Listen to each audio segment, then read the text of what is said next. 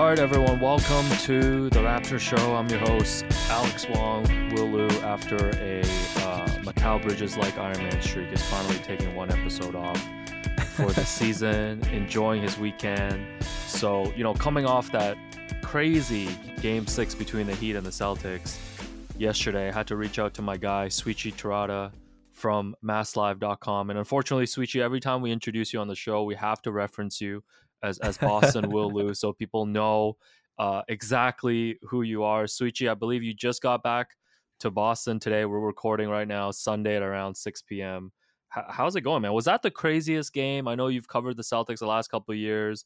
That has to be the craziest game that you've covered in person. Oh, easily, without a doubt. So I thought the Jayson Tatum game winner layup against the Nets, I think game one of last year, was the craziest by far, and it was super loud at the Garden, which I remember. I thought that was going to be the craziest for a while, and then this game happens, and it's funny too, just because like I, I remember I was on, so I, I flew at like 11 a.m. this morning, very tired, and I ran into a few like ESPN workers, other other media members, and I was like, you know, I've only been doing this for I think it's my second full season, so I was like, this is the crazy, that's the craziest game you've ever covered, right? And they're like, yeah, by far, and then we were talking about like I was talking to Nick Friedell, and he was like, "Yeah, the LeBron shot against the Bulls in 2015 comes to mind, but like the Derrick, this Derrick White game of all people, Derrick White is by far the craziest." So, so yeah, the yeah, by far the craziest game. It was super loud, and, and initially it was super loud. Then it just like the hush over the crowd was also just insane. So I was telling people like I think I'll uh, I'll be telling my friends, maybe even my kids about this game just because of the just how crazy it was in, in the moment and, and, in the immediate aftermath and, and, thinking about all the different factors and everything. Yeah, what was going through your head? Because I mean, I'm sure we're gonna we're gonna get through the rest of the game because like mm-hmm. the last play alone was was crazy, but like this whole game mm-hmm. was just so chaotic, which we'll get into. But it's like you know what was going through your head when Jimmy went to the line and hit those three free throws and now suddenly the Celtics have three seconds left, and it looks like you know they were in control of this game. You know, had a double digit lead, I think, late in the fourth quarter. There, mm-hmm. let it slip away. Like, what was going through your head as as the two teams were huddling up for that final play? And a few of my uh, you know colleagues mentioned it, and my B partner mentioned it as well. But I this actually reminded me of Game Seven last year of the East Finals when the Celtics led wire to wire that game, and then uh, everyone kind of remembers that Jimmy three pointer that if it went in, obviously that could that could have changed everything. And, and, it kind of reminded me of that. I thought the free throws when he went to the line, it kind of it, it, felt like a kind of a replacement of that shot with like I forgot how many seconds there were last year, but like eight seconds left or something like that. And and that was initially going through my mind. I thought there, I was like, of course Jimmy Butler just having a horrible game. He keeps getting blocked. Just I forgot what the numbers were. I think he finished five for twenty one. Yeah, of course did, he yeah. turns it on right at the end. He hits that three pointer, which I was like, of course he hits that one. He's Jimmy Butler. And I remember seeing a tweet. I forgot who it was from, but it was like, I'm a coward, so I'm not going to slander Jimmy Butler. And I'm like, that's a great idea, just because this is this is Jimmy buckets, he culture, all those good things, and that's that's what was going through my mind when he was at the free throw line. And then I thought though, with three seconds left, I thought they would at least get a good shot. It, it ended up not being you know, a great shot by Marcus' desperation three that did rim out, but I'm sure we'll talk about that. But on the free throws initially, it reminded me a lot of last year, and then I thought it was a little bit poetic if the Celtics lost in that way, but. I think every championship run needs a little bit of luck. I know Raptors fans know that with Kawhi's uh, very famous game winner over Jimmy hey, Butler a hey, few listen, years ago man, too. That, so. that wasn't luck, Souichi. That that was years of practice from Kawhi to to master the master the rims at Scotiabank Arena. So you, you, gotta you gotta be careful, man. Listen, I, I know I know you're getting a lot of love as Boston will lose, but don't don't ever even imply that there was any luck involved in that 2019 championship run. Okay, I'm, I'm okay, just I'm just looking out for you. Right. Yeah. No, no, no. I appreciate. it. I mean that that run was awesome. I remember. I mm-hmm. I, I, remember. I, it was right after I graduated college, and I was like, "Are the Raptors mm. really going to do this?" And then. Um, Steph missing that three, I, I was really happy for Toronto. Uh, I, I always think it's super cool when uh, a franchise wins its first championship. So, but I am glad for, I am very appreciative of that. Uh, heads up, I, the Raptors are in every every one of that. The Juggernaut, the Juggernaut Warriors, and all that good stuff. Yeah, don't don't ever don't ever mention that Kevin Durant only played like a quarter in in that NBA Finals either. So those those are like the rules. But yeah, no, I, I was thinking, I was thinking about that Game Seven too from last year. You know when when mm-hmm. the Celtics blew that fourth quarter lead, and even down to the comparison of Jimmy last year, I think he pulled up on Al Horford Um, yeah, yeah, in, that three, and, yeah, yeah, and in this game, it was it was Al who got called for that foul, Mhm. and I mean, like I I just joined Heat Culture, so like my my thirty day free trial is is just about to end, and I'm actually gonna, you know, if we can track down Amy Audibert, you know, I'm gonna ask Amy if I should actually renew, uh, for for my Mhm. membership heading into heading into Game Seven, but like, yeah, like even him going to the free throw line,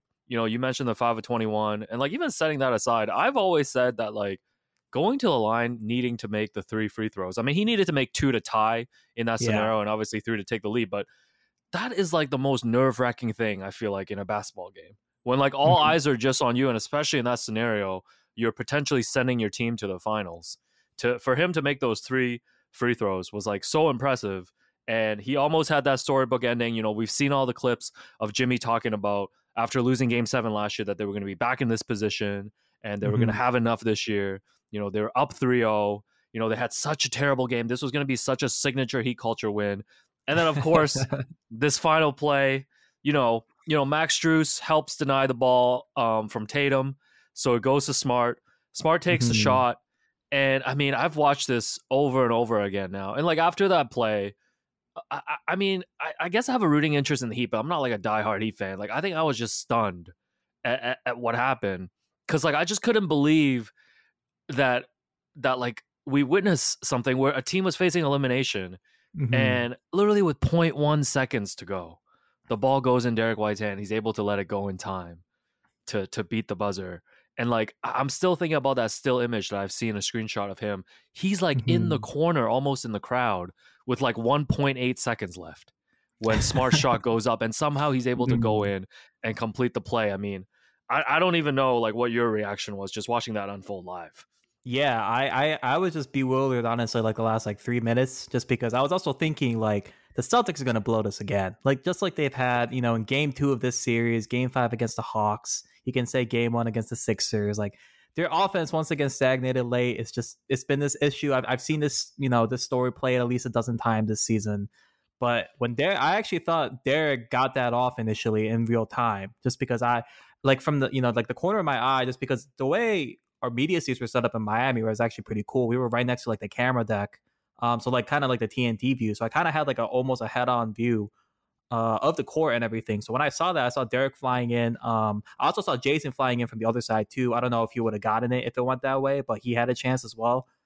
But initially, I was like, "Oh my god, I think Derrick got that." And then like everybody on press row obviously is like freaking out. You know, like obviously we're not cheering or anything, but we're like, "Oh, did, that did that just happen?" Right? Like that's like that's the initial reaction. And the replay itself, like I was just like, like you said, like 0.1 seconds left. Just like that seems so unfathomable, especially when you consider like the challenge and everything. The review, like initially it was only 2.1 seconds, and all of a sudden it's three seconds. I know Heat fans are like mad about it. Maybe it should have been 2.9, 2.8 or whatever. And I think it's just ridiculous that like the officiating complaint is like over a literal tenth of a second. And I think that's just like, you know, like it's just like I, I feel like you it's it's one of those things like you're gonna remember for at least a few years, you know, down the line too. And and especially if the Celtics win at all, like this is gonna be like the like the moment that people are gonna point at and be like, remember when this happened? Like they were 0.1 seconds away from elimination and and you know, like I said, you need a lot of luck for title runs, and I think the Celtics got a lot of that last night. And and it's just bewildering just to see the- just the stakes and everything. And I don't know if you saw the stat, but it was something like there's a lot of parameters to it or whatever. But a team facing elimination, they're trailing and a buzzer beater um, only two times last night, and Michael Jordan shot against the Cavs, the shot, uh, I believe 1989. So those are the only two instances, which is uh, which is crazy, you know. The Celtics are on the verge of history, and in some ways, they made history last night. But none of this will matter if they lose Game Seven tomorrow. Which, uh, if they do lose that, uh, I think uh, it'll be kind of hilarious in both ways if the Heat lose or the Celtics lose. So we'll it, it'll be another fun one. This has been a really fun series at the very least. No, we're we're set up for we're set up for a perfect game seven in that you know Mhm. whichever storyline that comes out of it, right? Like for me, when I think about Miami, like they've got they've got the combination of having the burden of being the first team to potentially blow the 3-0 lead. Like we've Mhm. seen the stats, right? Like teams 150 and 0 in this scenario. I think they're just the fourth team now all time um, to be down. You know, Boston's the fourth team all time to be down 0-3 to even force a game seven, and the first team to have that game Mhm. seven at home. But Miami's also got to recover mentally from losing this game with mm-hmm. 0.1 seconds left. And, and the first the first thought I had was I thought about when Ray Allen hit that three against the Spurs mm. um, mm. in the finals yeah. in game six and how the Spurs had to just recover and try to come back in game seven, and which I thought they did pretty well. Like mm-hmm. that was actually a really close game down the stretch until LeBron put the game away. You know, to me, you know, I think when people talk about like, oh, within a seven game series, and you think about the Celtics team too, you talk about how inconsistent they are sometimes from quarter to quarter. Maybe the momentum doesn't matter, right? Like the Celtics could blow you out one game and, and then come out and just like have a terrible performance at home. Mm-hmm. But but mm-hmm. to me, this is different. Like this is different. Like like you mentioned the stat of this being the first first time since Jordan in '89 where you know a player makes a game-winning buzzer beater facing elimination and his team was trailing like this is some historical stuff. And I know like Spo and Jimmy Butler went to the podium and said the same, you know, said the right things afterwards. You know, Spo said, I don't know how we're gonna get it done, but we're gonna go there and get it done. You know, Jimmy says he's gonna play better, all of this stuff. But you know, even even with heat culture and all this stuff being mentally tough, like to me, like I don't know, I don't know how you bounce back from this. Like I guess it's mm-hmm. you know that's why I'm not a professional athlete because I would just crumble. Like I would have just started puking yesterday when I had to go to the line to shoot like the three free throws. But to me, it's like that's a lot. That's a lot of burden. I heard like Charles Barkley after the game talk about how the pressure is on the Celtics now. I really yeah. disagree. Like you know, Miami is staring down the fact that they're going to be the only team ever to blow a 3 0 lead. And I don't mm. care that they're like the eighth seed. And I don't care that clearly Boston's a more talented team. Like, we celebrated this Heat playoff run this whole this whole run and we can't suddenly go back now and be like oh well they were the eighth seed and, and like you know they were missing guys or like you know the magic was going to run out at some point to me the pressure is all on mm-hmm. miami i don't know if you agree with me yeah, I think so. Um, there's, I do think there is a little bit of a reverse psychology in the sense of like now the Celtics need to actually show up at home, and it did so in Game Five. But as we've seen multiple times with this team, like they like to mess around, like they, you know. So I wouldn't be shocked if the Heat get out to like a quick lead. At the same time, though, like I was just shocked the way the game ended in the Celtics' favor because they only shot 20% from three. And I think those are bound to fall at home, especially for your road players and everything. So in, in terms of pressure though, like I think I think it is all in the heat. I do I like that you brought up the game six against the or the game six for the Spurs and, and kind of the heartbreaker there for them.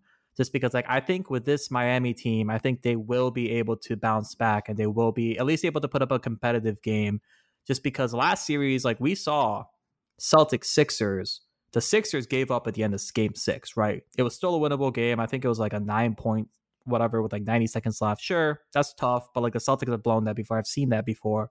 In game seven, they just crumbled in the third quarter. Like, sure, they played tough eventually, but once the Celtics started to make their run, like the Sixers had no answer for it. And so that's why I think the Heat will, at the very minimum, you know, I, I, think what will end up happening is I do think the Celtics will win in a blowout, but I think they'll pull away once the, the Heat are gassed, and that's and I think it's just gonna that's what it's to come down to. Like they've had so many injuries. Like I was honestly shocked Jimmy was able to do all of that what he did last night, just because he looked so tired all the entire game.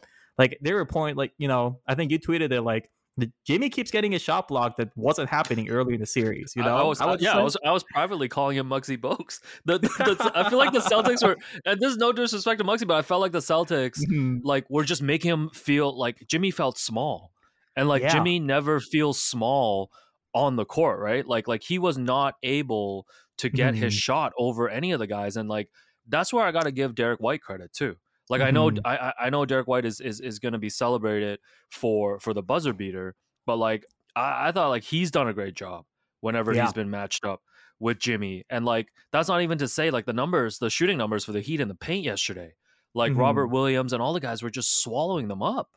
Like yeah, I've never yeah. seen a team miss that many shots in the paint, which is why like when I think about the game before the buzzer beater, I don't even know who was supposed to be mad that they lost that game because like you, you, talk about like Boston, they were seven of thirty five from three, right? Like that was like mm-hmm. statistically their worst three point shooting performance of the season.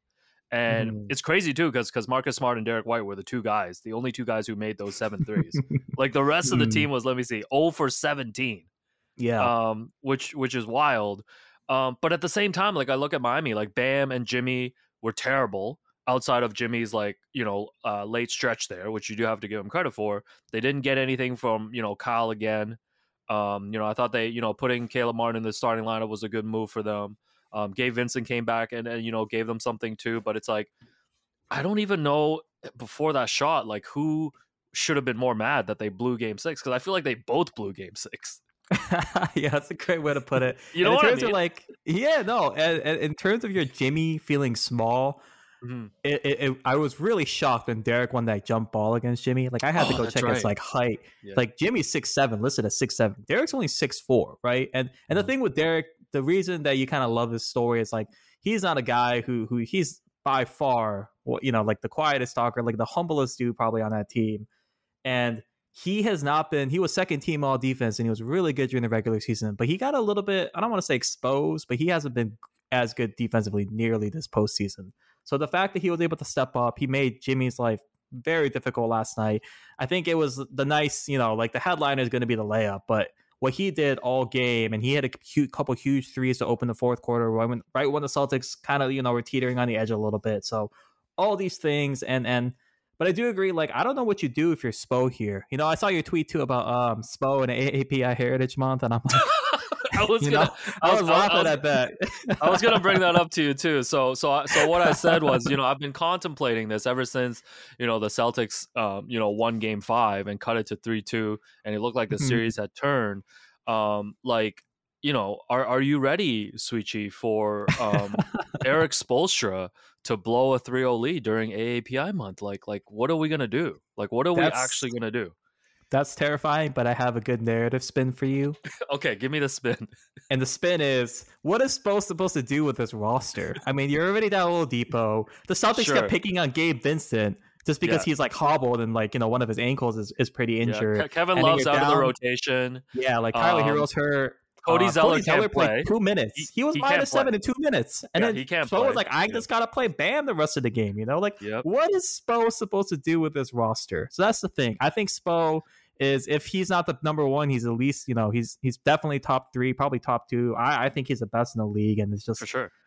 and it's just you know like he's getting meaningful minutes out of Kyle Lowry, and that's not a knock on Kyle Lowry. I know Yeah, Raptors you got, fans you, love you him. got you got to be careful about that one too. I know Yeah. it's just yeah. it's just you know Kyle Lowry has been rough this series. I think we can all agree with that. Uh, it's it's been tough. I had to, I've had to look away many times. Like I- Mhm, I, I right? feel like but, I feel like the last two games, um, you Mhm. know, especially when Gabe Vincent was out for Game Five.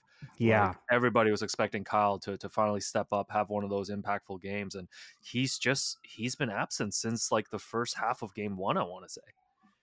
Yeah, yeah. I mean, he he came out guns blazing. I actually, it was funny heading into Game Five. A lot of people in the Boston media side was like, "Here comes Kyle Lowry. He's gonna hit like six three or something ridiculous." Um, obviously, that didn't happen, but that's that, that's what I mean, though. You know, like it's just what is Spo supposed to do with this roster if Kevin Love isn't even playing? I was actually kind of surprised Haywood Highsmith after his solid Game Five didn't end up playing. Um, but like, you know, like the fact that Duncan Robinson kind of led that fourth quarter charge early on. And I sure he missed, you know, the, the oh, two wide open three pointers late, but the reason they were in it was because he, you know, he he scored 13 points um and everything like that. And he's not necessarily getting exposed, I think. Uh he had the best plus minus on the team actually now that I look at it. So it's just Yeah, but that's my those- spin though. What is Yeah, I- supposed to do here? It's a it's a good spin, but but my thing is like you're you're being too rational. Like people people are gonna overlook these things. You know what I mean? Like people No, are just it. here. People are just here for the jokes. Like like it's not they're not Mhm. gonna be rational and, and look through this. And that's been my thing too, is like, you know, if they blow this 3-0 lead, like I, and I, I mentioned this to Will, and like this was like tongue in cheek. Like I, I don't think they're gonna fire anybody. Like Spo Mhm. obviously is such a huge part of that team, but like you know, like you know who like are we just like is no one taking responsibility for this? Like are we just gonna be like, yeah, they just didn't have a good enough roster?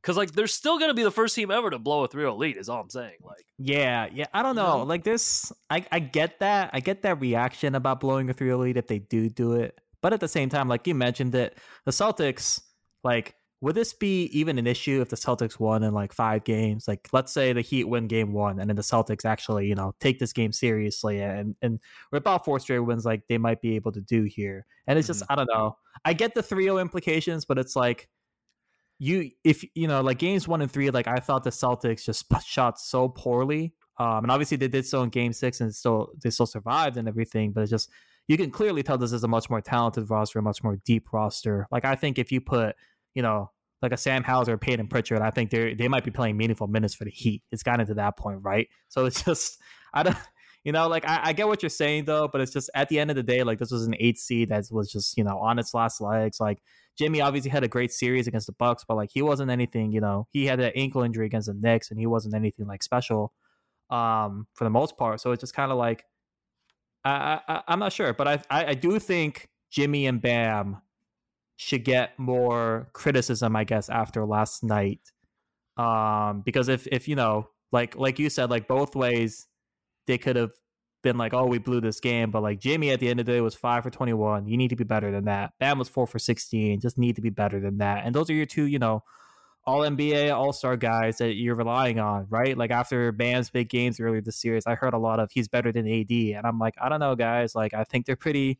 Sometimes they kind of both players sometimes kind of disappear offensively. Sometimes, so it's just I think you start there and if you do start there, I don't think you make any meaningful, huge changes just because those are your stars, and eventually, like they have to show up for you. Yeah, no, I, I think that's fair. I think the tough thing too, when I was thinking about the Spurs comparison, is obviously they came back and, and had a championship team the following season, right? Like mm-hmm. like beat Miami in, in, in the finals and, and got their redemption. Whereas like, I mean, you know, not to look ahead to, to like whoever plays Denver, but it's like I don't even know. Like you run this roster back with Miami, like they have to look at this as like a pretty good chance for them to like you know yeah. make it to the finals here. And it's not like they get to just be like, okay, we were heartbroken. You know, we were down guys here. We're just gonna regroup and come back and make a run again next year. Like this has been like a pretty improbable run. Although writing off the Heat, um, you know, has been my biggest mistake uh, year in and year out. But you're right though. It's like for Game Seven, like if I'm being super, like if I'm on the Heat side and I'm trying to be positive heading into Game Seven, I think the one thing that I tell myself is like, like you mentioned, like Boston's just so shaky in these close games, right? Mm-hmm. Like the two games that that Miami won at the start of the series were two close games in in Boston, where Boston had the lead, um, and and they blew it. And if you want to put a positive spin on game six, like it seemed like Boston had the game put away there in the last five minutes and Miami was mm-hmm. still able to come back. So yeah, I think if it's a if it's a similar if it's a similar script to game five when the Celtics just came out and blew the doors off mm. and took that double digit lead, then yeah, I think the Celtics could run away with game seven. But if the Heat can somehow find a way and they're gonna need more from Jimmy, more from Bam, like you said, if it's a close mm-hmm. game in the fourth quarter, then then, then I think it's gonna be up for grabs. Oh, absolutely. And and like I said, this Celtics offense has been shaky all season when it comes yeah, to I'm late so game execution. Like Sweet I'm so frustrated watching them. I know you've watched it's, them yeah, way more than me. me yeah, I know, but it's like even yesterday in the third quarter, they're like in control of the game, and suddenly like mm-hmm. Jaylen Brown will just toss up, you know, a three pointer like early in the shot clock, and then like they just have these like inexplicable turnovers, and mm-hmm. then they mm-hmm. turn around and have these great possessions where they just move the ball around and mm-hmm. are able to mm-hmm. just get open shots. Like I, I, just don't I just don't understand them. Like I yeah. just don't understand them. and I just I, I they they keep saying it and it's like an obvious fix, but they just gotta play with pace. They gotta play with more urgency. And it's just like don't sound like buzzword, but it's just like it's just simple for the Celtics. Like I, I, I right before we recorded this, I was like, you know what, I need to go watch the last three, four minutes or whatever, just to see because as you mentioned, um, I have this written down. The Celtics were up 10 with 437 left, and then they were up nine with I believe uh with like three minutes left. And it's just I, I watch these offensive possessions and, and and part of it is Miami just forcing the Celtics to slow down, picking up in the backcourt, and then playing zone. But it's like Jayson Tatum is just like so lackadaisical bringing the ball up with like, and then they they, they start to get into their offensive sets with like 12 seconds left. And there were a couple three pointers from Jayson and Marcus where like they had to take them inside five seconds on the shot clock. And it's like, you had to take them because you were being so slow. Like I get you're nursing like a nine, 10 point lead late in the game, but like run the offense. And you know, if you get a good shot, you get a good shot. That's you know, worst case scenario, you miss. Um, I guess that's with like, you know, five extra seconds. Like I get I get you want to run the clock down and everything, but it just there just seems to be lacking this urgency. And I get the frustration too, because it's just this has happened so many times. It's been an issue. And the thing is, like, this isn't even like a Joe Mazzulla issue. Like this has been a Ime Udoka issue. This has been a Brad Stevens issue for a while now. So it's just kind of like I just think this is just who they are. Um, you know, like like I mentioned when we, when I spoke to you guys a little bit ago with Will on as well. It's just I get the frustrations though because it's just like what why are you guys doing this again? Like have you not learned your lesson again? Like really? And then they keep Well, doing it, and Yeah, they got this lucky this last night. this is this is my fear too. Is that if if they complete this comeback, like how's anyone ever gonna tell them not to mess around again? Like you you got to mess you've messed around like two straight years in the playoffs. Like Mhm. you've messed around these last two series against Philly and Miami. And now you've done the ultimate messing around of going down 3-0 and you're still able to climb out of it. How's Joe Mazzulla or anybody going to be in a huddle be able to tell them to like, you know, let's focus. Let's let's Mhm. let's you know, let's um let's take it to them in game 1, you know, against Denver. It's like they're going to get rewarded too if they win tomorrow. They're going to have home court in the finals. like this is wild. yeah so so here is the rebuttal to that i guess and we have to see what happens in the finals obviously Sure. but the elimination game celtics obviously i, I this is they're they're now eight and one in elimination games of the past two playoffs which is just ridiculous eight and zero in the east that's yeah, they're five. They're five and zero. They're five and zero. They're five and zero in these Mhm. playoffs. Yeah. And then and last year as well, they messed around against the Bucks. Blew and, and in game five against the Bucks in the East semifinals, they blew like a 14 point lead or whatever it was in the fourth quarter. But my rebuttal to that is look at what happened in the finals against the Warriors. Look at how gassed Jayson Tatum looked. Look at how gassed everyone looked. And and going coming out of last year, there was a lot of the narrative of the Celtics need a little bit more depth, which I understood. I got it. Some of their players weren't necessarily playoff ready.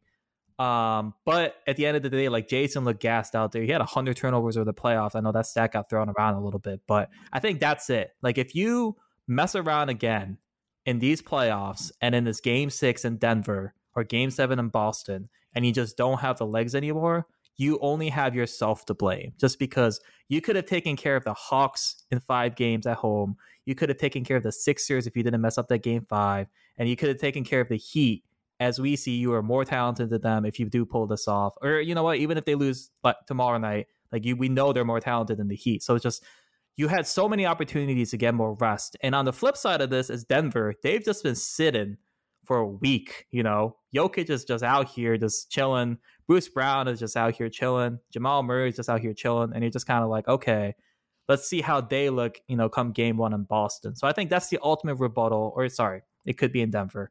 Um, I think that's the ultimate rebuttal, though. It's just like, yeah, sure, they messed around and it hasn't bitten them in the East playoffs, but like, there's a reason you're not hanging that banner right now. And if it happens again this year, then you got to look at yourself in the mirror and be like, okay, we got to stop this because, you know, as we know, teams only have so many years to make championship runs, and the Celtics are kind of wasting it if they do if they do fall short this year.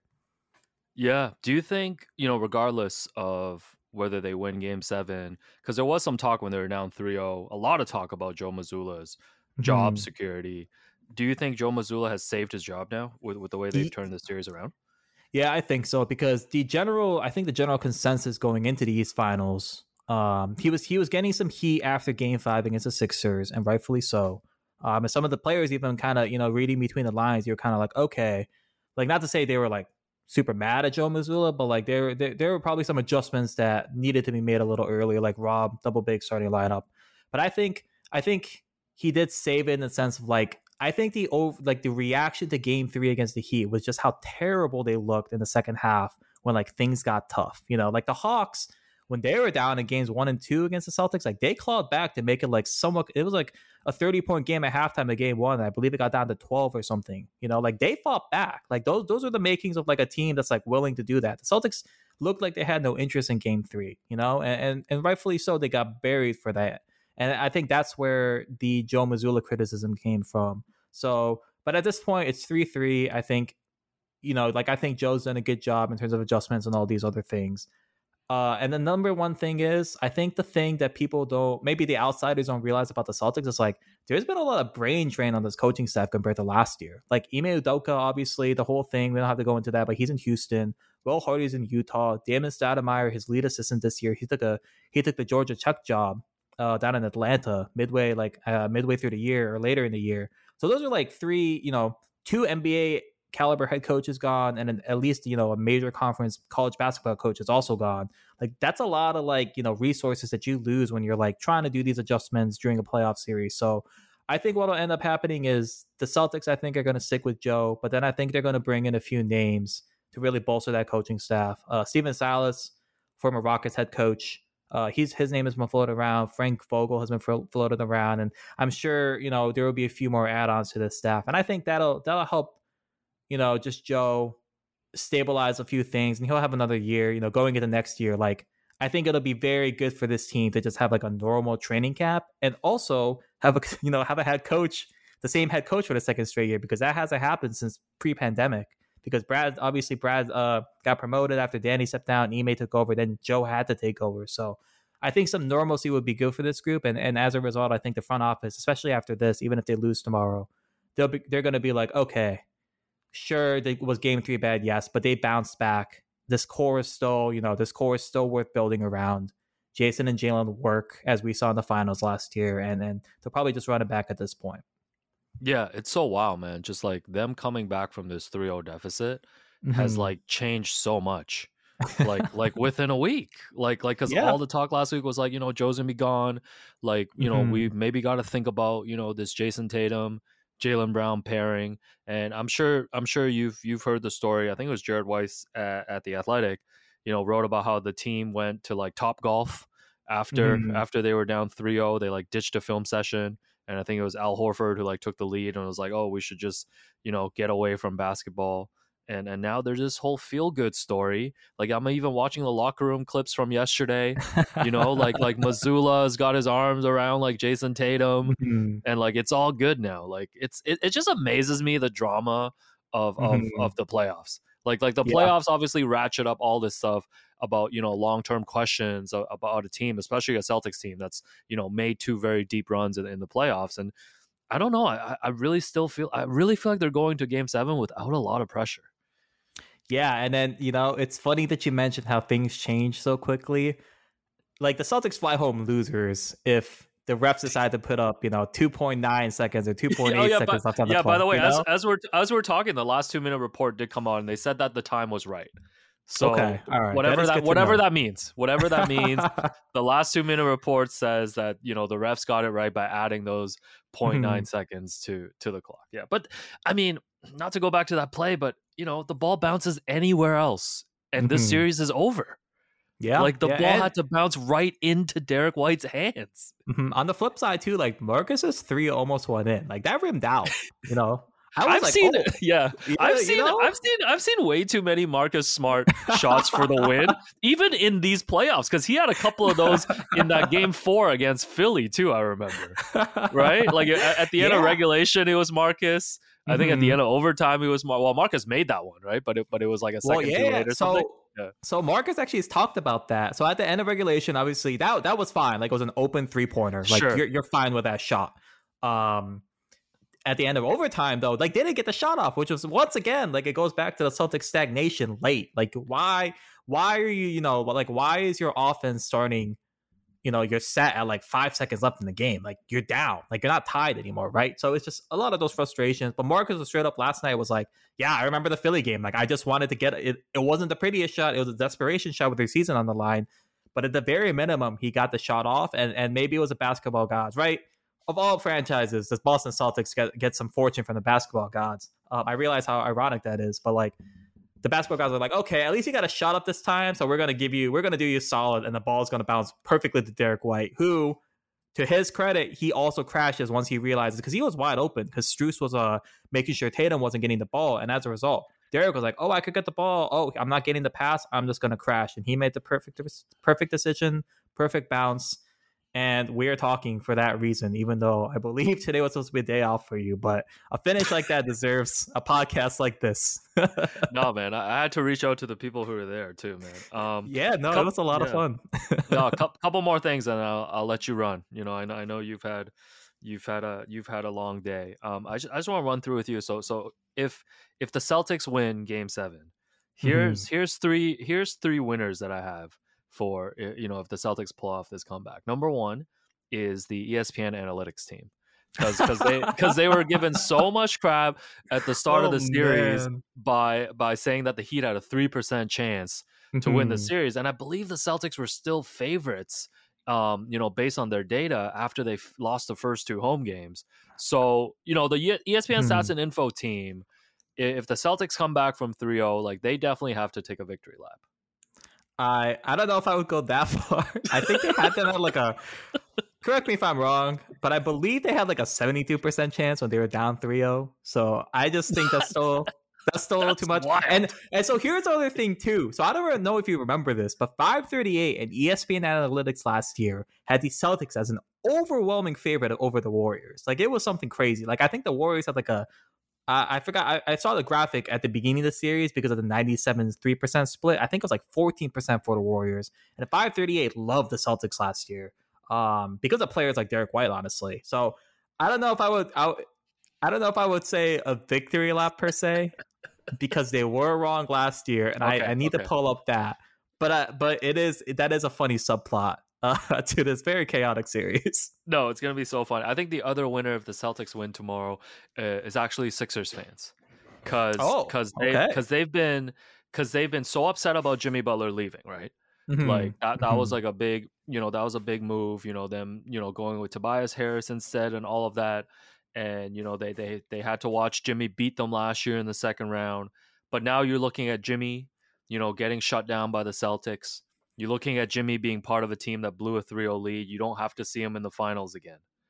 And, Mhm. and and suddenly you're looking at Jimmy the same way I think a lot of people were looking at James Harden in the last round. Like, you know, they they you know, the Sixers took a 3-2 lead, but they weren't able to close it out. And then also Sixers fans don't have to feel as bad also about blowing the 3-2 lead to the Celtics yeah, considering that the Heat came back and uh, considering that the Heat would have blown a 3-0 lead. Yeah, so I think. I think it was a, I I think Miami winning this series would have been really tough for Sixers fans. And now and now it's like the complete inverse to watch Okay. Miami blow yeah, the 3-0 lead. Yeah. And, and my last my last winner is actually just Steph. Just just because like this Celtics team has just been like impossible to put Mhm. away in these last two playoffs. Mhm. And and Steph's really the only guy who's done it. So got Yeah. got to give credit to him for that. his uh I forgot the exact total, but his game four at TD Garden last year when they were down two one, Warriors backs against the wall. Like I that was I think the best like the best single game performance I think I've seen just because of like the stakes and everything like that. Um in a close game and what I believe, you know, everything all all the stakes and everything, but you're right. And I remember there was one three that he was coming off a screen and he like had his back to the basket. And then the next thing you know, he's putting up a three and he drilled it right in front of the Celtics owner. And I was like, oh, okay. Yeah, okay. This is a Steph like, okay, I get it now. So hey, hey, hey. Also, this is a good this is a good way for me to segment into props to you, Raptors fans, for beating that guy. Sure, KD might not have been there, but props. Right, that is hard right, to do. That is hard No, to no, do. Souichi, you're you're just pandering now. Yeah, no, no, I, know I, no, that no. was a pandering move. Yeah. I'm not gonna lie. That was pretty good though, right? That was a good connection. no, no, that was nice. That was nice. Yeah, Steph. I, I just pulled up the stats. Forty-three points um, in that game four. He was fourteen of twenty-six. Hit seven threes. Yeah, no, no, that was that was ridiculous. All right, before before I let you go, I just have some random Celtics Okay. questions for you since since you're obviously on the beat. Um, number one, have you had a chance to talk to Danilo Gallinari about all the really nice suits that he wears to games? Because like I've been so distracted in this series. I don't know if you've seen like Stan Van Gundy like made fun of Tyler Mhm. Herro's outfits. And yeah, like, now they have like a back and forth going now. Um, and but meanwhile on the other sideline, every time they pan to the Celtics bench, like I see Gallo like in in some of the nicest suits that I've ever seen. Mhm. Like like have you have you guys had a chance to talk to him about just you know his dress code throughout the season? Not his dress code. I do remember I was on a flight with him to Philly once, and he was dressed like a scrub. So I was like, "Oh, that's what he looks like." so, oh, Um, so you've seen him like out of character. yeah, not not courtside, right? I do. I, I so I'm I'm I think I'm gonna try to send you a photo after this. Maybe you can tweet it. But he had these like cowboy boots on one game with Mm. like jeans, and I was Oh, like, "What? yeah, send me that photo. Have you seen these? I Yeah. saw it and, and I legit thought that was like AI or like Photoshop. like I actually no, like I actually didn't believe it. No, no, it was like real. And I remember seeing that, and I'm like, what in the world? And the only Gallo wardrobe thing, I thought his hair looked better at the beginning of the season because he got a haircut midway through the season. And now it's like short. And I'm like, no, Gallo. I thought you Mm. had a little bit of a flow going. So uh, we have not talked to him about that. We haven't talked to him in a while, actually, because obviously he tore his ACL at FIBA Mhm. World Cup stuff. Um, but yeah, I'm gonna have to send you that photo. It was uh, I was a little like I was I was shocked when I saw that. Like I remember looking at the bench and being like, what in the world is Gallo wearing? Yeah, I was I, I I follow him on social media, so he's been like a super positive dude on like Twitter. He's always Mhm. posting the hashtag unfinished business, um, and, and just like having all these motivational quotes. So Yeah. if there's one guy I can root for on the Celtics, it, it might be Gallo. No, listen, I was down bad this morning. I was telling I was, I was telling Michael Pina. I mean, you know Pina. We were just talking, and I was like, I was I was so mad. I was like, you know, they shouldn't even allow Deuce to be courtside for Game Seven. That's that's for media. like I was trying to ban Deuce. Um, all right, Oh, next man, next Celtics dude. question for you. How how does the media? I mean, don't get in trouble, but how does the media feel about Joe Mazzulla? Because I I feel like all the playoff clips I've seen, like sometimes he's very contentious. Like I don't know if he's joking or not. Like you know the Phillies series, he's like, Mhm. "Oh, nobody's gonna ask me about my adjustments from game Mhm. one to game two. Or sometimes he can be like really short. Like I, I can't tell if he's being witty or if he's being contentious. Like how's his relationship with like the local media? Uh, so Joe, obviously in the press conferences, are that is what it is. Uh, I think there was a portion of the season where I feel like the local media will ask maybe. I'm not gonna say no questions because we still asking questions, but less questions, I guess, we'll go with. Uh, but if you get a one on one, like he's very insightful. Um, you can tell he's a very smart guy. And the thing I think people kind of forget about Joe is he's only 34 years old. Like Al Horford is straight up older than him, and he's like, you know, like he's only been an NBA assistant coach for I believe three years. Um, so when I actually, so I sat down with Joe for around like 30 minutes, uh, because I was running a profile on him about his Fairmont State days when he was a head coach there, and um, he he was really good with, he was really good. He gave me really insightful answers, uh, and everything like that. So I think uh, the vibe I get is sometimes like Joe doesn't like these like fluffy basketball questions that are bound to come during these press conferences. Um, but when you get him talking about like other stuff or like off the record, like he's still he's still pretty insightful and he's still pretty good. So, but it is funny just because I'll get you know like like you said, like you're not the only one noticing that. Like I'll get texts from like other media members being like, "Is like what's up with Joe? Like why why is he why is he like you know why is he like asked why is he like taking a dig at the media about adjustments after game two or whatever it was against the Sixers? You know, so it's it's it's you know it's sometimes it's amusing to watch. Sometimes you're kind of like Joe, like I want a better answer to my question or something like that. But for the most part, like you know, his his former players speak glowingly of him. So uh, and then for the most part, when he, when you do get him away from that press conference setting, he is he is a lot better. Yeah, no, this is this is why I asked because because I feel like there's Mhm. there's always two sides to to these coaches. Like sometimes you'll just see the national media perception of Mm. it, like during the playoffs, versus guys like you who are obviously like around the team um every day. Okay, two more for you. Um, Mhm. so here in Toronto, you know, like Drake is like the the number one like celeb guy who like shows up Mhm. at games and stuff. Like, you know, we've seen like the Paul Pierces, um, you know, Mhm. McLovin, I think was was at the last game. I don't even know his real name. Uh, McLovin from Superbad. Evan Mintz, I think. Yeah, okay, that's right. Nobody ever calls him by his by his like actual name. yeah. like who is like is there a top 3 or is there like a guy like who's like the guy who like shows up to Celtics games at Ooh, the Garden? guy. A lot of Celt, just like sports players, and or just like Bill Belichick, the Patriots head Okay. coach, would show up quite a, quite a few times. Here's Mhm. a sneaky one. I'm not going to say he's top three or anything because I don't think I have like a top three. Um, Mm-hmm. but sneaky one who shows up randomly, and this is good for AAPI Heritage Month. Steve Aoki shows up Oh, really? Like, decently frequently. I think he's he, a like, Celtics fan. Is he DJing Yeah. sets in Boston? Like what's going on? I have no clue what it is, but like okay. I, I actually I haven't seen him as much this season, but I remember last season it was like an inside joke with me and one of the other beat members. Like whenever he showed up, like we would be like, "Oh, what's up?" Um, so I haven't Mm. seen as much this season, but last season he showed up like quite a few times, like a handful of times, to the point where I was like, "Steve Aoki is back. That's cool. That's that's pretty cool. Good job, Austin." So that's like the Oh. sneaky one that I don't think people might have expected. Okay, I'm gonna I'm gonna need Steve Aoki to show up Game Seven to to root for to root for Eric Spolstra. This is this is what we need, man. Um, last one for you. I know. I, I think you tweeted this last week.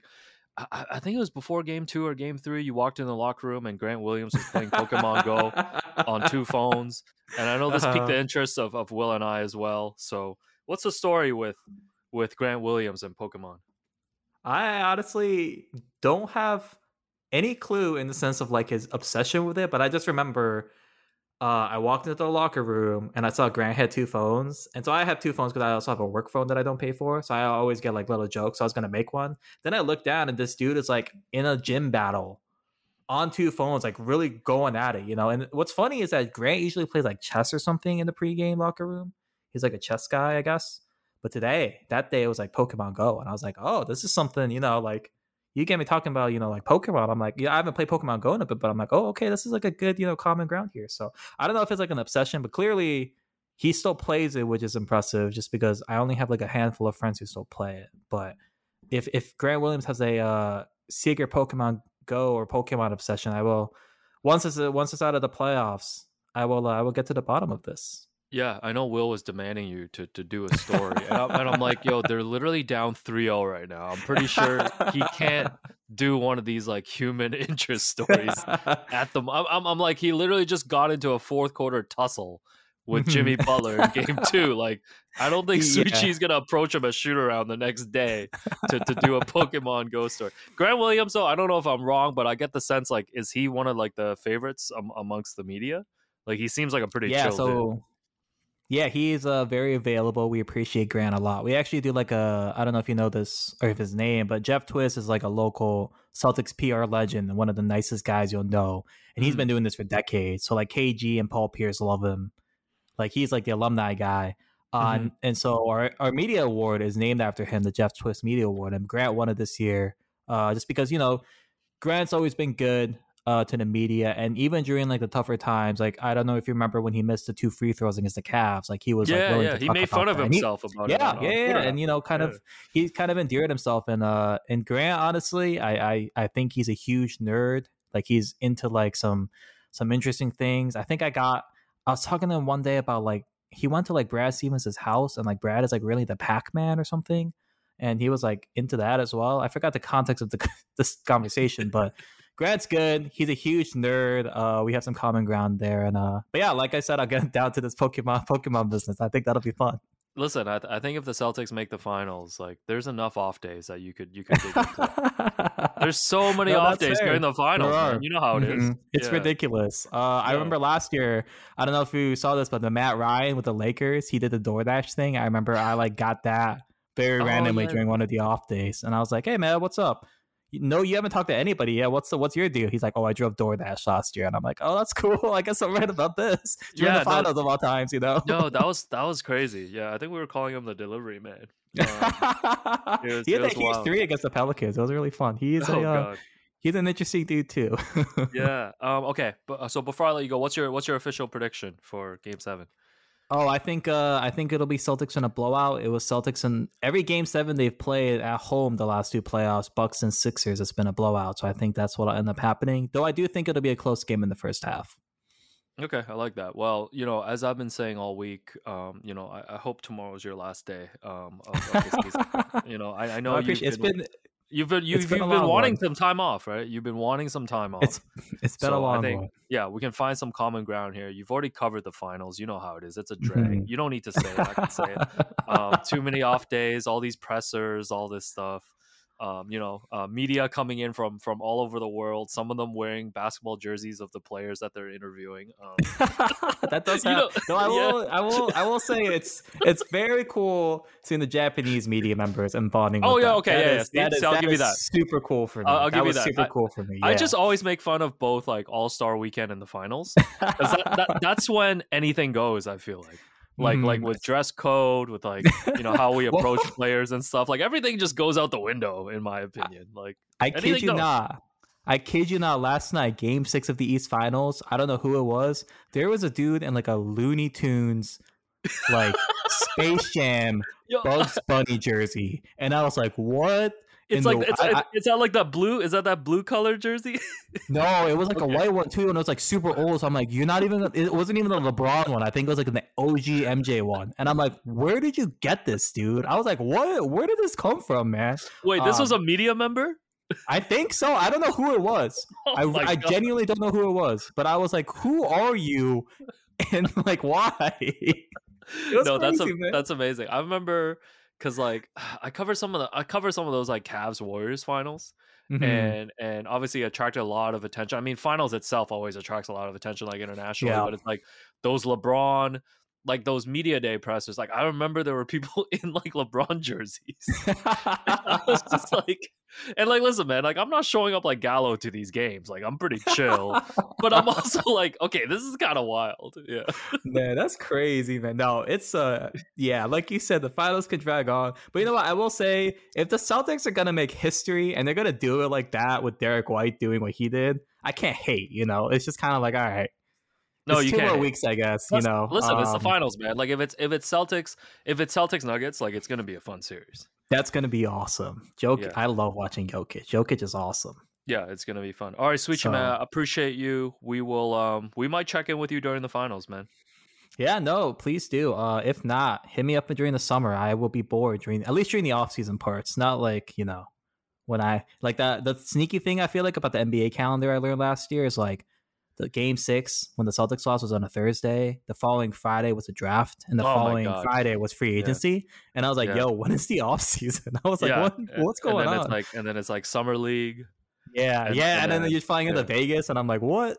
Oh, man, nothing so- happens in August Oh, usually. man, I can't wait. I live Yeah. for August. That's when I'm hoping to go to Japan. Fingers crossed. Oh man, we might cross paths there, man. We, we gotta, okay, uh, yeah, that would be yeah, that would be cool. No, for sure.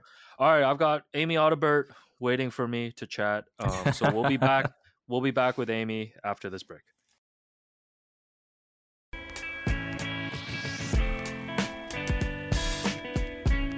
All right, I am back with Miami Heat analyst, former teammate, uh, close friend, Amy Audibert. Amy, I just talked to Souichi, actually. So yeah. thanks for My new uh, friend. Yeah, My so new friend. so I actually haven't had a chance to to talk to you, at least on air about this. When Souichi came on the show, I believe this was a few weeks ago. He he did mention that you had gone up to him at the start of these conference finals, which feels like six months ago now. Um, yeah. and uh, asked if he was Boston will lose. So how how was uh how has your friendship with Souichi uh grown or not grown throughout this series? Well, I mean, I started off in a pretty good mood, and lately it's been more of a just pass in the hallway, like, hey, what's up, buddy? I'm just kidding. you know what? That's like one of the best parts I think about at least in my short experience with like a deep playoff run is you get to kind of see the same people and you that's how you really start to meet, you know, a lot of cool people around the league. So it's I think it's been a little bit awkward, not awkward, but just such a crazy series for both sides that like it's like how you doing today? "Oh, i'm okay. Uh, how are you doing? You know what i mean? Like it's kind of one of those. So but how cool is that? Like uh as much as twitter i try to stay off it these days um in particular the last four or five days um i kind of got i i, I recognized him through twitter. So like i said it was like i think it was game one. I was in a good mood and i was like hey kind of just came out you know Yeah, no, no, no. or a chatty mood no, I love that. I love that. Souichi is now part of the Raptor Show family, and and obviously you you're part of the Raptor Show family as well. But Amy, you know, I recently signed up for a 30 day membership with Heat Culture, and you know the subs- the subscription is up uh tomorrow. Uh, should should I renew for an annual membership? How should I feel going into Game Seven? alex if you even have to ask me that there's a problem You seem you seem actually pretty upbeat considering considering the circumstances. Well, because you know what? I mean, at the end of the day, you're always going to be, and I said this last year, you're always going to be okay getting behind a team that works hard, like that, that's there for the right reason, that's doing the right things. They're, you know what I mean? Like, no one's just hanging out collecting paychecks. Like, everyone's investing, everyone's going out there and doing what they can, you know? And, and I don't know, it just, it, it makes for such a you- you're okay to like uh, yes please join us for the rest of eternity at least for as long as i'm here you know? Um because i love this group and it hasn't been easy uh and i don't think it was ever expected to be easy. Uh if someone a month ago said hey miami's going to be playing in a game seven against the celtics in boston for the eastern conference finals are you kidding me i think they'd be thrilled so it's kind of part of the beauty the playoffs is not one game is different from the next. You know, they're all so different. And you kind of have to remember that you fought to go up three. So um, it's one game and just being around some other people today who have been around the organization a while, they're just they're like excited. It's game seven, baby, game seven. Like, oh my gosh, I feel like I can't take it anymore. But at the same time, you you have to love it. Yeah, no, this is the perspective. I feel like this I feel like you might have to give them the speech before game seven tomorrow. Like like oh, even... I don't have to. Get out of here. They've got the one of the best. Honestly, they've got such a tremendous voice and leader in Erik Spoelstra. Um, I'm not kidding. I mean, th- these guys live for this. It's kind of like for me a new face walking into it. It's just like wow, um, they're just wired different, as most professional athletes are. You know, but what this group has done um, in the last month or two is kind of like I, I've been very careful. I don't like to say it's surprising because you kind of knew there was a different gear, but just did not organically happen quick or consistent this whole season. Yeah, Amy, I can't have my fellow Asian Erik Spoelstra be part of a blown 3-0 lead. All right. Like, please, please just, you know, I have a lot, I have a lot at stake for this game seven. But but you know, it's interesting hearing you talk about because you're kind of zooming out and it's good to hear that perspective because I feel like you know you know when when the when the derrick White buzzer shot happened, like you know oh. even as a three week Miami Heat fan, like I didn't move from my couch for like an hour. I was just like shocked at the ending, like replaying the game over and over again, and then you hear you know Spo talk post game about you know I don't know how we're gonna get it done, but we're gonna go to Boston and get it done, and of course Jimmy's always confident there. Like to me, like you know, not every playoff game is structured the same, and this was like such a heartbreaking way to end. But for me it's like you talk about you know the the organization you know we always talk about heat culture. You know if there's a team that can like mentally be mentally tough enough to put that behind them and come out and give a great effort in game 7 you know i feel like this is the this is the heat team uh you know that i have to continue to believe in i 100% agree with you. Um, it's a really touchy subject around here um, as of late, the U word, undrafted.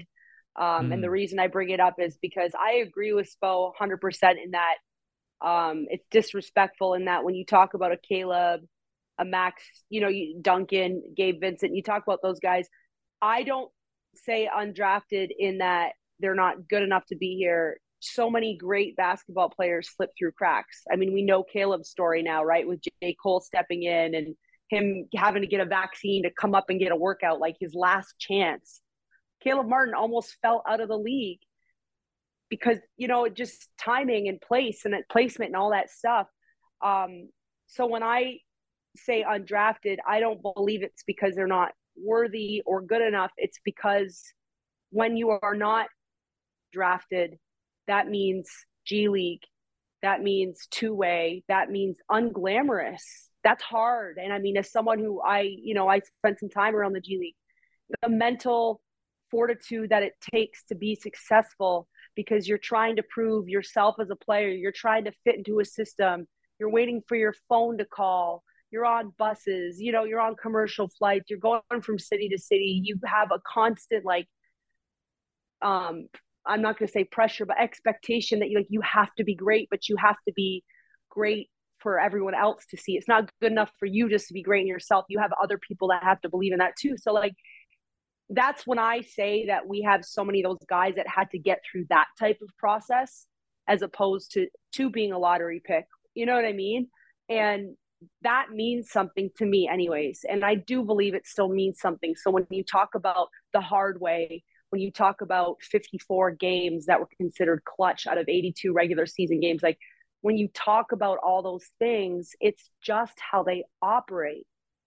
And we're seeing that in late close games with Miami. They were down late last night, you know, in game six. And, and, and all of a sudden it came down to 0.1 seconds. I, I can't, you no, I can't I mean? believe it. I can't believe it. Like I'm still here, sitting here. But I can. It. We can. Yeah. I can. Like uh, we we're sitting there going like we're okay. When if it's you know I, they're, they're because it's like the confidence is demonstrated ability kind of thing.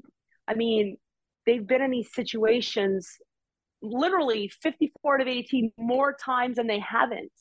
So it's kind of like, I, I know it sounds silly to say it, but it's almost like you almost somehow build like a comfortable place or space. Yeah, it's it's the beauty. It's the beauty in the struggle. It's what Spo says. Yeah, he always says that. I'm no, like, I'm, I'm, I'm drinking oh, all the man. heat culture Kool Aid, man. Don't worry. I, well, I know I know all the catchphrases now. Yeah, I know it's awesome, isn't it? But it's funny because he says them, but then he, they mean something, right? It is true. I mean, this team has been really. I mean, again, they haven't been on the stage, but even fighting for a playoff spot. I mean, they've been playing under all this. I again, like I don't like pressure, but this Heat team was chasing a top 16, top six spot in the East until the last maybe week or so, right? So, like, they have been, it hasn't just been like, oh, clinch the eight seed, woohoo, we're in the playoffs. All right, now we got to start playing. Like, they've been trying to chase a top six speed team, which you saw how close the standings were. So, every game felt like it had so much weight to it. Really, I'd say since the All Star break. Um, and so they've been playing under this umbrella for so long. I really am just um, quite amazed because I know my um, as again I'm a new face in a in this type of environment, so uh, I know what my stress anxiety feels like during a game, and I think that's part of this series is going into it knowing that like okay here we go again. Here we go. You know it's going to be in the New York series was like that too, where it's just like every possession matters and uh, yeah, these guys are, I think, for the most part, executing a couple games or a couple quarters. Definitely got away from the team, but this is Boston. I mean, they've been so good all regular season. Top two in offensive rating, I think top three in defensive rating. Like they're good. They're a great team. So, I mean, I don't think that it was fair for anyone to kind of assume that this was going to be easy.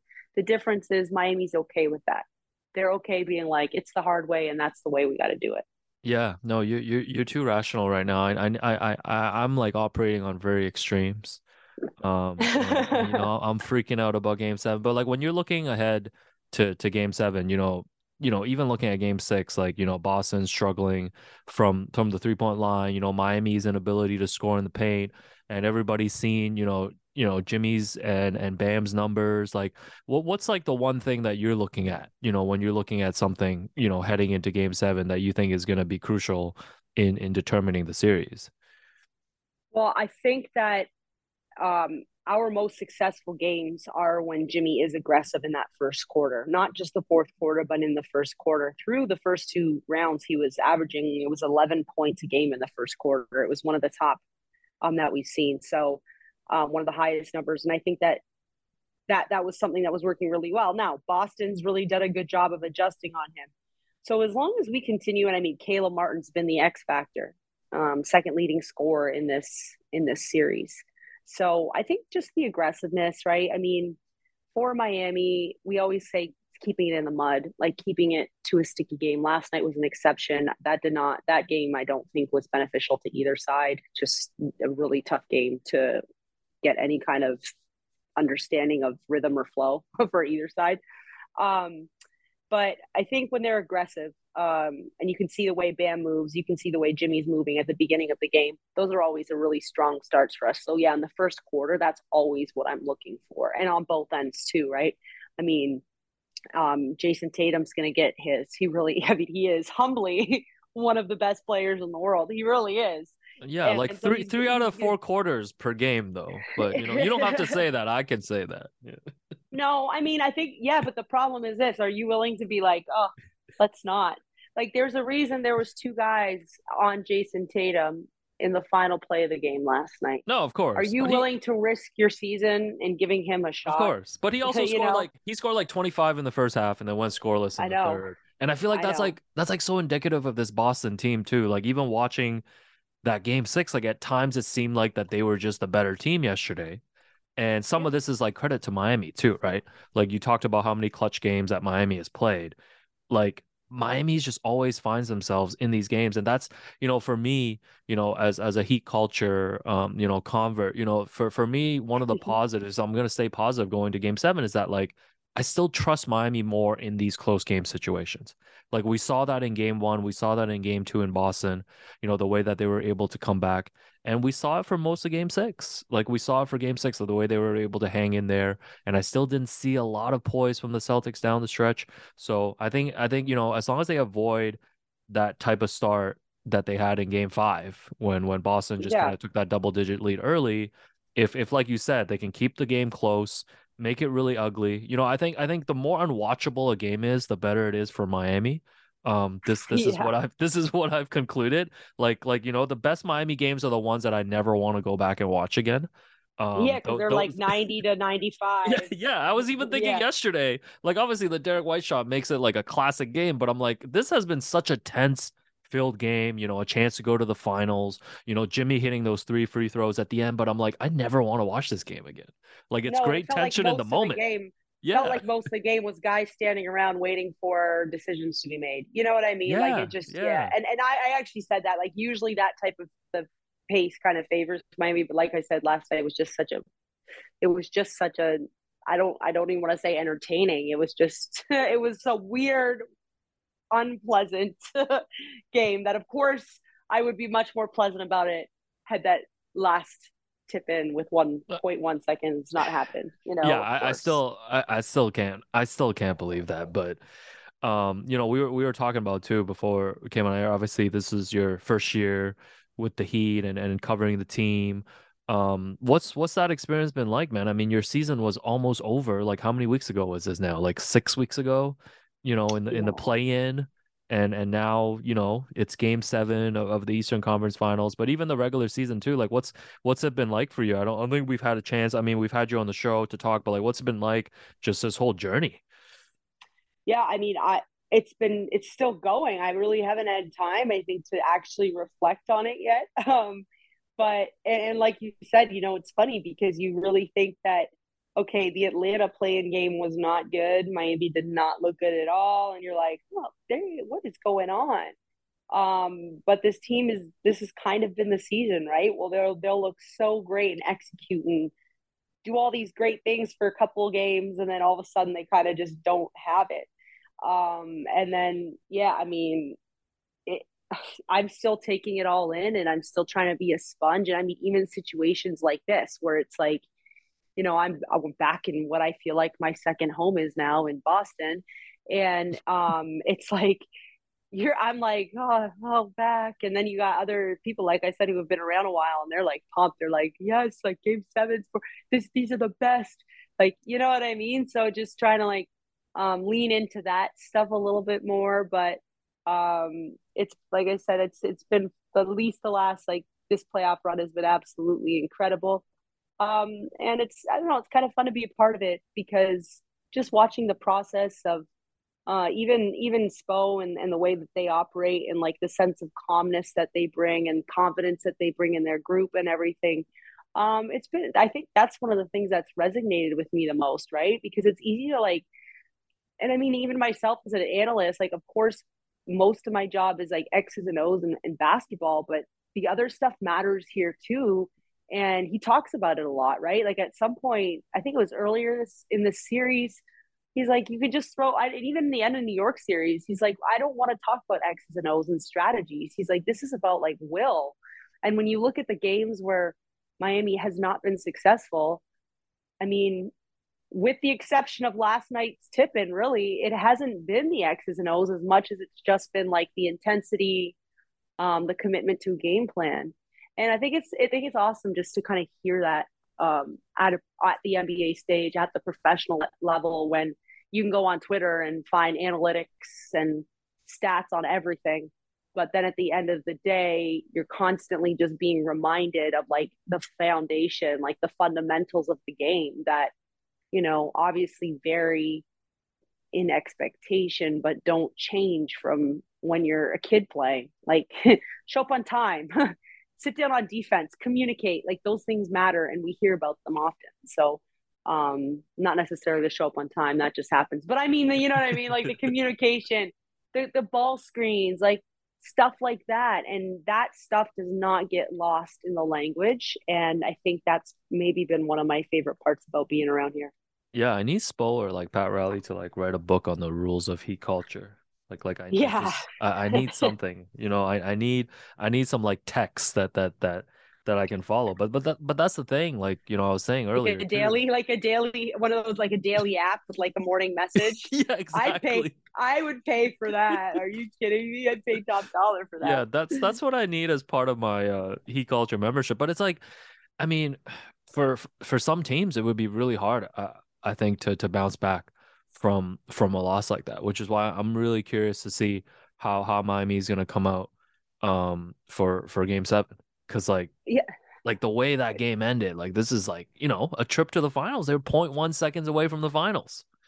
I know. And you know what's funny is you're right, but then I, again I go back to the Spo calls it like a gnarly group where like literally last night he's like, We want to play right now. Yeah. He was That's that, that's is- uh, that's when he's like psychotic, like in a good way. yeah, in a good way, right? But like, yeah, no, I agree with you. But he's not I don't think he's kidding. I think if they had the opportunity, they'd be like, let's throw it up right now. Like, because they just, they do. They want to get after and compete. And so, it, while you're right, it was, I mean, the three, the three games now we're tied here. It's intense. I mean, either way, tomorrow's history, whether it's the eighth seed or it's the other way, right? Which I'm not even going to say. I don't even want to put anything in there into the universe.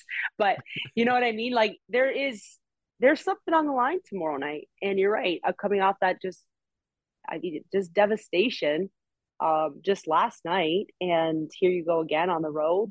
Um, and you got to play your best game and your cleanest game of the year when I don't think anyone's feeling the freshest right now, including Boston. Um, and I don't know if I'm gonna if I'm gonna put my faith in anyone, it's these guys because like they just they really they embrace it and and it, of course when your coach and even Jimmy right saying like we're gonna go in there and win it, you know, like it's like it makes you kind of go ooh, okay, let's Yeah. see it. No, I was I was So- telling I was saying earlier in the show too. Like it, it reminded me of you know when Ray Allen hit that three uh, against the Spurs um in the Mhm. finals, and the Spurs had to come back and play in that game seven.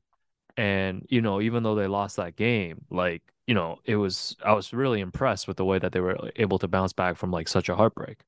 And you know it was it was it was in that same arena. Like you know the yellow tape was out. Like they were gonna bring out the trophy for the Spurs and like to to see that they were able to to come back in that game seven even though they lost and then come back the following year. I think it speaks to a lot of stuff that you talked about too. It's like certain organizations when they have like you know this built in and again I know the word culture gets thrown around a lot but when they have that built in culture in place th- that's how they're able to weather these things. And like the best example I feel like is is even game 6. Like like they just never let go of the rope in game 6 and they were able to to stay in the game and and again like come within you know the, the 0.1 seconds of, of, making the final. So this is just me actively talking myself into um you know you covering the finals and the heat winning tomorrow amy. Thank, thank you, I appreciate it. I But I, already- with you. I mean, I already wish I already wish uh, I already told Sweetie that I hope tomorrow is once again his last day uh, of the oh season my so. gosh, I, Why, I actually said it on air this time. Oh my gosh, stop it. The thing is, I know you texted me to say that to him last week, but I couldn't do it because you couldn't bring yourself to do it? Okay I okay. couldn't do it. And then you know what? It was game five, so I'm kind of glad I didn't because it did not go well for Oh, God. Miami. oh god But you're right. I mean, last night, like, uh, it's true. It's another spoism. He always says, like, who can get who to blink first? You know, that's sometimes what these types of games come down to. And I mean, they went up with about four minutes left. I think they're up nine last night. You know, they hit a couple shots, and you're going, all right, we got to go to Boston. And all of a sudden, it was like, wait, come on. Like, you know who these guys are, right? So, as Jonesy always says, like, stay in the fight. As long as you can stay in the fight. And that's what this team is. If they can stay in the fight, they got a shot. Yeah, no, for sure. And I don't know if you're aware of the the Amy Audibert uh jinx that we have now. Um no. that's ongoing because what happened was when when the Raptors were up 19 in their playing game against the Bulls, um Will told me to to text you to to book you to talk about the the Raptors Heat playing game. And then of course the Oh. Raptors season proceeded to end. And I believe last week I texted you to try to book you um to preview the finals. Yeah. Um, and what I what did I say? I was like, Uh, no, sir. Yeah, I you're was like, no, You're like, not yet. Job's not done. no, no. It's so funny. So that's like, and that's me, right? Like I'm not pessimist, but I was like, no, we're, we're not there yet. And like, I'm thankful I did it, you know? yeah. So, so we're, we're under the Amy Audibert, uh, Jinx watch, but no, I, I know you gotta run, but before, before I let you go, I, I wanted to catch up with you too, because the last time Will and I saw you was at the WNBA game in in Toronto. Oh, that was which, like a year ago. Which right? you were last which year. yeah, this was like uh two months before you know Jimmy Butler and Grant Williams went back and forth. Oh um, in the fourth quarter. I don't know if you remember that. Um, that took place. Oh, I was sitting right there. I have a sick edit. I have a sick edit of me actually in the background. yeah. Oh, that's I, awesome. But you yeah. were able you were able to to squeeze in a WNBA game in in your very busy playoff schedule because I think where were you coming from Miami or New York? Like no, that series yeah, was going so, on. No, so the Friday night we were in Miami. This was the schedule. If you'd like to know why yes, my please. voice is still scratchy. So Friday night, Game Six in Miami, we we clinched that. Um, I literally go home and pack my bag because I didn't know if I was going to be flying from Toronto back to New York or potentially to Boston because the Boston Philly series was going, or if I could just come back to Miami. So I had like so many different situations that I was trying to be prepared for. Um, and like keep in mind, like we were in New York Wednesday night. We get home like four o'clock in the morning. Thursday's a prep day, Friday's a game day, and then I had a 7 a.m. flight on Saturday morning. So like went home after we beat New York. Um, thankfully, so happy about that. Um, and then literally packed my bag. I rested for I can't even say slept. I rested for about an hour, like three to four a.m. Went to the airport, got on the 7 a.m. flight. Still like so thankful that that was on time. Landed around 10 15 in Toronto, went right to the arena, and then called that game. Went home to Niagara for the night, got to see my dog and my mom uh, on Sunday morning, and then flew back to Miami had Monday as a prep day and then flew to Boston on Tuesday. no, that's um that's what Spo means by the beauty and the struggle. Like that's that's, that's quite that's quite a schedule. That was so that is no, quite a schedule. Was, I was so happy that because obviously with the Leafs in the playoffs, like there were so many um just like the dates, like there was a lot going on. And so I was really anxious coming up to that week because I was like, oh my gosh, I want everything. I'm so selfish. I want all these things to work out for me but they actually did. So I was really excited about that. That was incredible. And uh, I'm so grateful that I was invited to be a part of that. Um, I was like, wow, you know, I said it so many times on air. I, I fell in love with that sport at, it would have been at um, the Sky Dome at the time, watching Vince and, and Tracy and Damon Stott. Like those were the guys. Like I literally sat there with my dad and fell in love with basketball but I never got to imagine myself on the court because it was the NBA and I was a little girl. So I was literally got chills just sitting there thinking that there's going to be young kids here today that are like literally watching this and really believing they can be on that court. And it was just, I mean, obviously, just, I don't know, you know, you were there. It was incredible. Yeah, it, it is awesome seeing like, you know, the the the younger demographic there, seeing the families there and like seeing some of the signs that they were showing on the jumbotron too like you know yeah. little girls holding up signs saying that they wanted to be you know future season ticket holders and mm-hmm. like it reminded me too like i remember talking to um like seimone augustus about like the 96 um team usa women's team um mm-hmm. that that they did a 30 uh for 30 on on recently and like she had watched them growing up and that was her first time you know realizing that she wanted to like you know she could be on the stage like playing the WNBA playing the Olympics and I feel like it, it doesn't even have to be at that pro level. Like you, you know, these younger girls maybe for the first time going to a WNBA game and be able to see these women up close, like you said, like it's it's gonna change the trajectory of of a lot of these kids who who now can like aspire to something, right? Like even if they yeah. don't play in the pros, like they can have basketball as part of their lives for like the rest of their life as a WNBA fan and maybe reach out to like local communities here and have community leagues and like find their own tribe within those groups and stuff. So I think that's a really exciting part. And I feel like it's not an assumption that there's going to be a, a franchise coming to Toronto, but I would be pretty disappointed at this point if if Toronto doesn't get a WNBA team.